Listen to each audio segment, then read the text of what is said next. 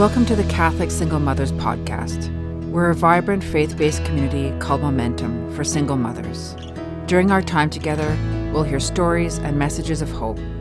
If you're a single mother and want to learn more about our retreats, meetings, and activities, please visit Momentum Mothers dot org. We hope you enjoy this podcast. Welcome to the Momentum Catholic Single Mothers Podcast. I'm Claire, one of the co-founders of Momentum and a member of the leadership team. It's my pleasure to be here with Anne today, who lives in Halifax, Nova Scotia. She's a single mother of an adult son. She cares for her son who has challenges with the help of support workers. Welcome, Anne. Thank you. Would you like to maybe just get our uh, listeners started by telling us a little bit about yourself and your background? Okay. I live in the west end of the city. I am in the parish that I grew up in, and now I live right around the corner. I have lived here all my life, and I have my son has special needs. He has autism, nonverbal, so it has just been him and I for almost forty-seven years now. That's um, nice that you're living in the same community that you grew up in. Um, great to be in the even in the same parish. But uh, I know being a, a single mother of a, a son with special needs is a real challenge. Would you like to maybe just tell us about some of the challenges you've had uh, parenting your son and, and things you've done to to try to bring him up uh, in the church and in the faith? Well, there's been many challenges. As a single parent, first of all, you've got challenges, you know, being with your child and as well trying to bring them up in reg- in a regular society. As, as of today, it's difficult. But then when they've got challenges, then it's uh, difficult on another er- in another area. Uh, you're trying to juggle your life, his life, your life together. You want him to grow up in the faith, so you bring him to church, but not all is good at church. Sometimes there are people that are not accepting, people that are uncomfortable, and people that, that do accept it. And then the challenge on top of that is if you have a priest that is open and welcome to us. So there's been... Over the years, I've had some that have been very welcoming and others that have not. So, and being in church, there aren't a lot of single people going to church, especially today. But I know for me, when I started out as a single parent and we lived in the parish that we were in, there weren't that many single people in church. And that was the priest that really didn't want us there. And I said to him one day, well, you know, if you see how many people there are here in the church, if you allowed more single people in and didn't uh, discriminate against certain people, your church would be full. So that's how I ended up coming back at Saint Agnes. Um, because wherever I went, that priest and I followed each other. So that's how I got back at Saint Agnes. And uh, that priest, he was in his sixties at the time, that Monsignor, and he never had any qualms about it at all whatsoever. And here was a younger priest that had difficulty with the situation. And I understand not everybody's comfortable with it. Not everybody knows how to deal with it, et cetera, et cetera. But you kind of hope that you'll meet somewhere in the middle.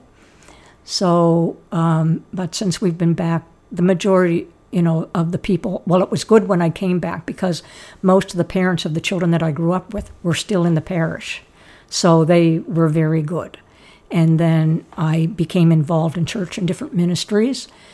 And I found that to be helpful because those people got to know me and they were accepting of the situation. And uh, there were days that, yes, I'd have to take Brian out of the, the church, and other days, you know, not take him at all. But now, you know, many years later, you know, he can sit there for the most part and be good, but there still are times when you'll get a hoot out of him, which is not acceptable. But anyway, but for the most part. So I would say the majority of the time with him in church has been a positive experience. And I think that, too, is because of my strong faith, but also my involvement in church. If I wasn't involved and I was just one of these people that kind of pussyfooted and thought, well, no, you know, there's no place here for me, but I've never felt that. I've always walked with my held, head held high and feel that Brian does have a place in church just like everybody else does. Um, you know, I have limitations. You have limitations. So I just think everybody should have a chance to be themselves, to be accepted. And when Brian is accepted, he's more comfortable around people. Uh, when people are very uncomfortable with him in church or otherwise, that's when he acts up. And it should be the opposite. When people accept him, he should be good because they're okay with it, but it's just the opposite. So I don't understand that part of it, but that's where where it's at. So um, I guess one of your, your ways of um, dealing with this challenge was to really get involved with the parish and get to know people, and then people would get to know you, get to know your son, and then they would begin to understand a bit more his challenges and be more accepting. Would would that be kind of a um, a summary of, of one of the um, tactics you used to overcome that challenge? Yes, I never thought of that before, but I guess you're right. Like I've always been, I'm not a follower, I'm a leader. And when I believe in something, I get involved. So church for me growing up was great for me. And coming from a single parent family myself, my dad died two weeks before I was born. So mom raised the three of us, and, and I'm the one that, you know, continued on in church and did what I did. And so when I came back, it was just automatic, you know, that I become involved. And uh, so, yes, so that really helped because then I was known. And it's not, I mean, so, I, you know, you could say, well, you know, you like being center, left, right, and center. No, that's not it. I, you know, my faith is important to me, and I want to be involved and make a difference. And I figure we all have our different talents to give. And mine was doing the ministries that I did and still continue to do. So what are the, some of the ministries you've been involved with? Uh, when I first came back to Saint Agnes, I did Sunday school. I was Family Life Committee. I chaired the Fall Fair for seventeen years, convened it. Uh, I'm now a lector. I count the money, uh, the, the weekend money at church.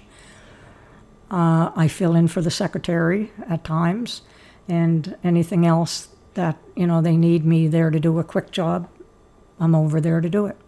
So you're really giving back to your, your community with your, your time and your talents. That's wonderful. Yes, God has been good to me, so that's the way I can give back, yes. Mm-hmm. You were mentioning earlier that uh, one of the ways you, you sort of coped with the challenge of the priest was to, to follow a priest from parish to parish. Of course, that can be difficult. Do you have any other sort of advice or tactics that you use to, to you know, talk to the priests and get them to understand your son and the challenges he has of, you know, sitting for an hour at Mass and so on?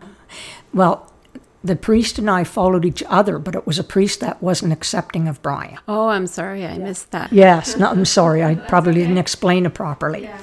Uh, no. So that was just by chance. Yes. Yeah. Unfortunately. Yes. Um, the, um, no, I've, since I've been back at Saint Agnes, I said, I'm staying put, you know, regardless whether the priest accepts it or not. I'm around the corner from church, two minutes, and I can be there. So no, I'm not moving again. Um, as I said, not everybody's understanding and accepting. And I guess years ago, for me, uh, the blow was when this priest wouldn't accept him.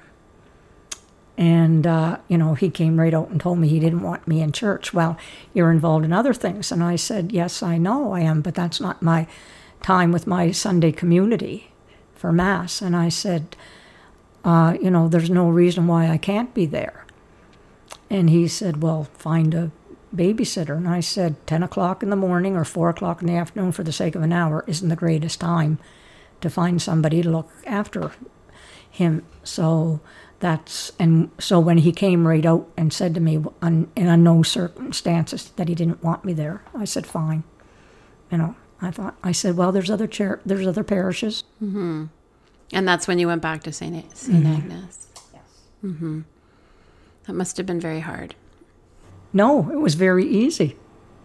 In fact, it, it, it was all, when I came back, it was almost like I had never left, even though I had been away from the parish for nine years because, as I said, the parents of the kids that I grew up with were there. And even the new people were so accepting and welcoming, you know, so it just made it an easy slide, you know, that, that I almost like I had never left. So I guess God worked through that difficult time that you were in and, and got you to the place where you needed to be. Exactly. No, that's good. That's good. Um, do you have any um, thoughts on just having a domestic church and, and uh, what you've done to bring your son up in the faith? Hmm. Well, to me, the church is there for everybody and anybody, regardless. And I guess in the past couple of years, I've been thinking differently, but probably the way I should. Um, God accepted everybody and anybody. He didn't turn anybody away. So there's all the more reason for us to be more of a church that's accepting, encouraging, and to want the people. They, we want to fill the pews, but a lot of people are leaving the church for different reasons. And I could have left the church when that priest didn't want me there anymore. But I just thought, no, I not, I'm not going to lose my faith for one person. So I just think we have to be more of an open, we have to have more of an open mind, heart, and soul. And it starts with the priest. And if the priest isn't welcoming, then people aren't going to want to be there. And I think, especially for single parents that want to raise their children Catholic, don't turn them away. Sure, there are parents that the only time they see the church is when they get married and when they have their children baptized, and then after that, there's nothing. But like one priest said one time, I leave the door open. Maybe after they're, they've got their sacraments, and yes, they may be away from the church for a bit, maybe they'll come back. So different people have left the church for different reasons over the years. And I know years ago, um, a military person said to me, um, well, look what God did to you. And I knew what he meant, but I played devil's advocate. I said, what did God do to me? Well, you're a single parent raising a challenged son. You should be angry at God. And I snickered and I said, no, just the opposite. I said, because of God, I'm here today and I'm able to do what I do with the help of God. God didn't do this to me. God is helping me along. We're, we're here for a reason and a purpose, and I'll find that out as time goes on what it is. But I said, my son is a teacher. Yeah, it's really good if you can um, look at your situ- situation in that perspective and really see how God's working, you know, through the beauty of your son, who's a, a child of God, who has been given to you as a gift. And uh, I also think your your example, being so involved in the parish and being involved in all the parish ministry, I'm sure he sees that and and sees how you're you're giving back to your community and and uh, how important that is to, you know, in terms of our faith and. and um, the way that we live out our Christian life, you know? The um, I I get from my involvement in church, I get more back than, I, I get more back when I give of myself to church. It just, you know, fulfills me all the more. And right now, because I'm not able to be there and haven't been there for a couple months, I really feel the disconnect. Yes, I'm able to go to the weekend mass, and sometimes Brian's with me, sometimes not. But I really feel the disconnect, uh, just because, you know, not to know what's going on, but just to be part, they're part of my family, and they're the part of the family that I don't see on the weekend. They're the, they're the ones, the, the staff, they're the ones that I see during the week, so I haven't been able to get over there to keep in touch, to, you know, help out in the ways that I normally would. So you had uh, mentioned to me that uh, one of your caregivers had to move on, and, and that you've that's been one of the main reasons why you haven't been able to be involved in the parish as much recently. So I guess that just really shows how challenging it is to to have to take care of your son twenty-four seven and to really be on your own in that uh, responsibility. Very much so. Um, you know, you're a mother, you're a caregiver, you're the doer of everything. You still have other things you need to do and have to do that I can't get done. Um, but in the past five to seven years, it's getting harder and harder to find people. Um, for different reasons, people don't show up for interviews, they don't get back to you after the interview, or they just don't respond. Um, and it's a pretty tough job, yes it is, but it also has its perks, and not every day is bad, and not every day is good, so you take the good with the bad. But it's frustrating because when I, like for instance right now, when I'm looking for somebody, I've got to constantly look at my email. I've got to constantly look at resumes. I've got to constantly call people, so I can get nothing else done. That it's that's twenty-four seven. And then with Brian in the daytime, yes, I have to be with him full time. So I'm I'm juggling, you know, and it's not it's not a good situation. But we've been lucky um, because you know for us to be together, and this is six weeks now. Um, twenty-four hours a day, seven days a week. It's not good. He needs a break, and I need a break. But the good thing has been that it's been a great summer weather-wise, and we have an outside pool, so we've been able to get in that, and he loves the pool, so that's the saving grace at the moment. I know for me, when uh, when my son was young especially, I was living uh, away from family, so I didn't have family support, and I ended up having to rely a lot on friends and neighbors and, and different people to help me out. But I remember during that time also realizing that um, it's okay, and that, that people want to help, and that sometimes we say, I'm good, I don't need any help, to an actual disservice to someone who actually wants to, to be there for you. So have you had um, people in your journey who've just really stepped in and, and been a part of uh life, you know, for you and your son, and really helped you out? Not really. No. Unfortunately, my brother and sister are older than I am, and they can't for many reasons, and they don't. Um, my closest friend, she also has a son who has autism, but he lives in a small options home. So her life and my life are, are different, but our, our times together socially, you know, our, again, our, our is my saving grace. So, you know, we have good times, and we support one another. I mean, we do talk on the phone every night, you know, go over and hash over different things or whatever. So, you know, if it wasn't for her, I probably wouldn't be here now.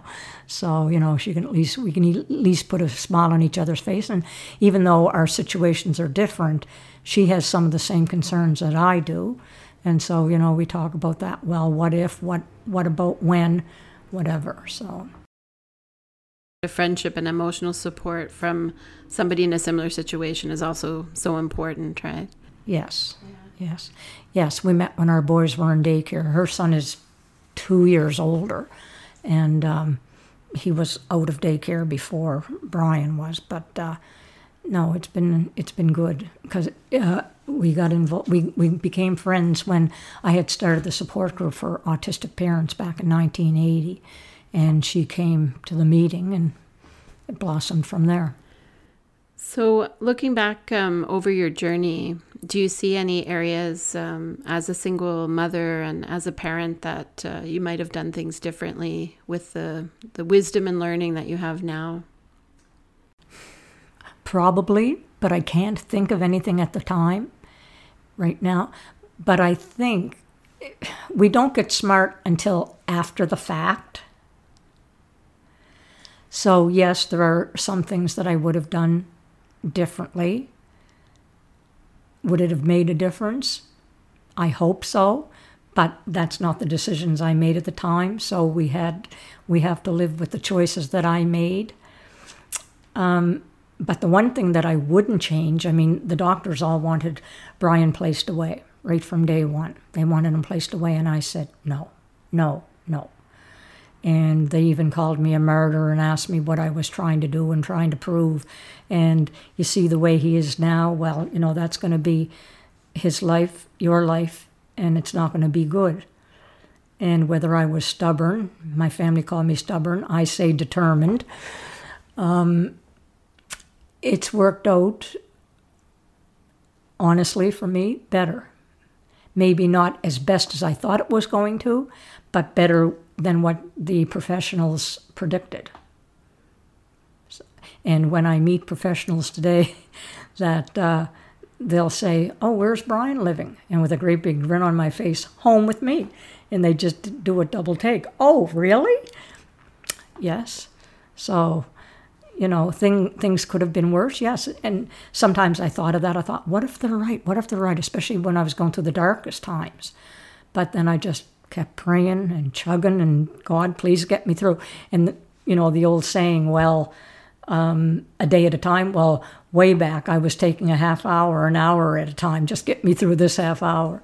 So, no, I don't, uh, I don't regret that decision whatsoever. And I still don't. Yeah, I think I give uh, single mothers that advice all the time as well, of maybe a day at a time is too much. Just what do you need to do in the next next hour? I think that's a really good uh, good advice. And I have to say, just talking to you today and seeing a lot of the challenges you've been through, I I can see um, the Holy Spirit and the grace of God working through you, because you're such a joyful person. And even though you're going through all of these struggles, you've been able to to really maintain that that sense of joy in life, joy with your son. And I guess your faith has been really a big part of, of you being where you're at today. For me, outlook and attitude are half the battle, and the faith is the other half. So if you if you have a positive mind and a good outlook, and I'm a positive person out and out, so when I'm posting on Facebook, that's what I post. I post all, you know, always positive quotes. And people say to me, keep coming, I love them, I love them.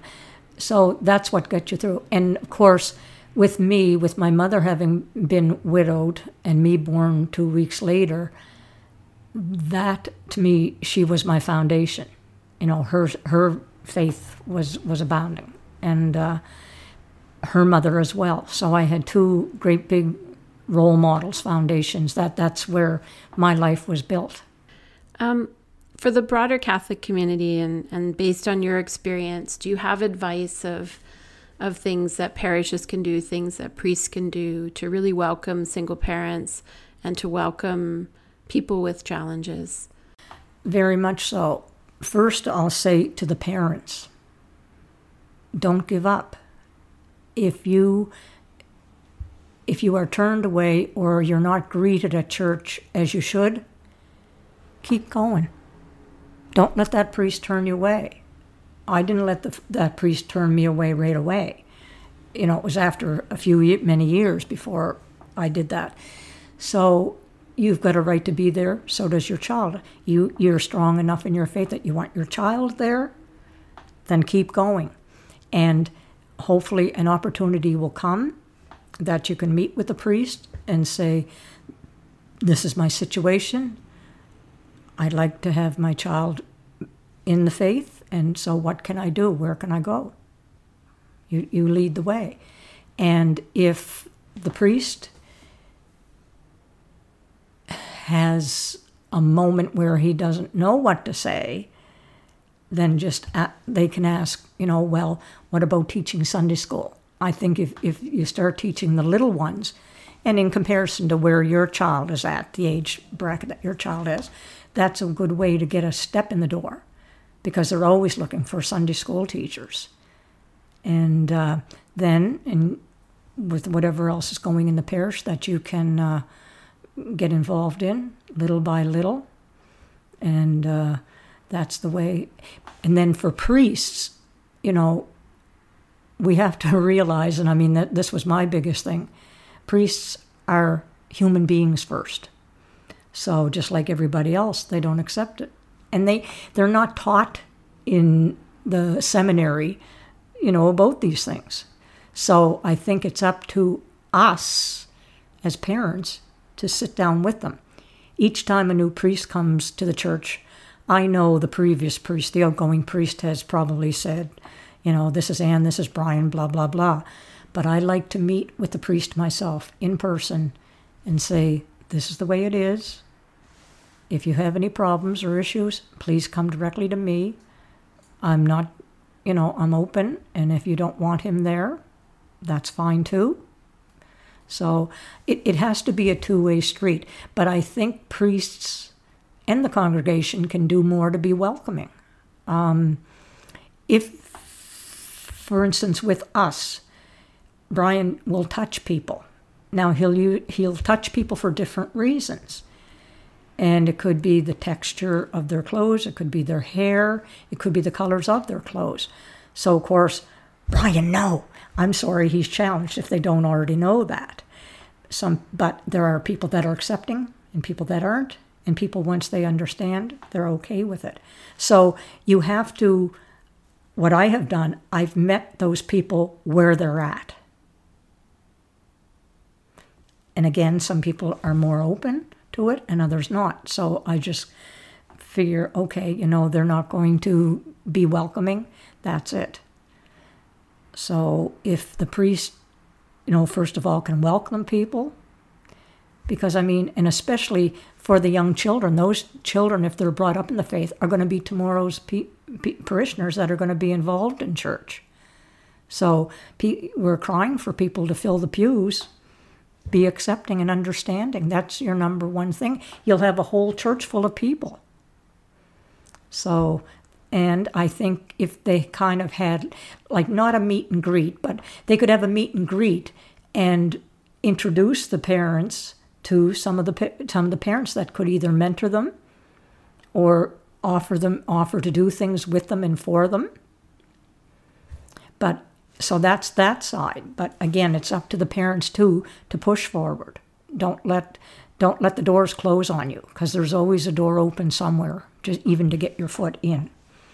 And if I hadn't been determined, I guess is what it is, um, we wouldn't be in church.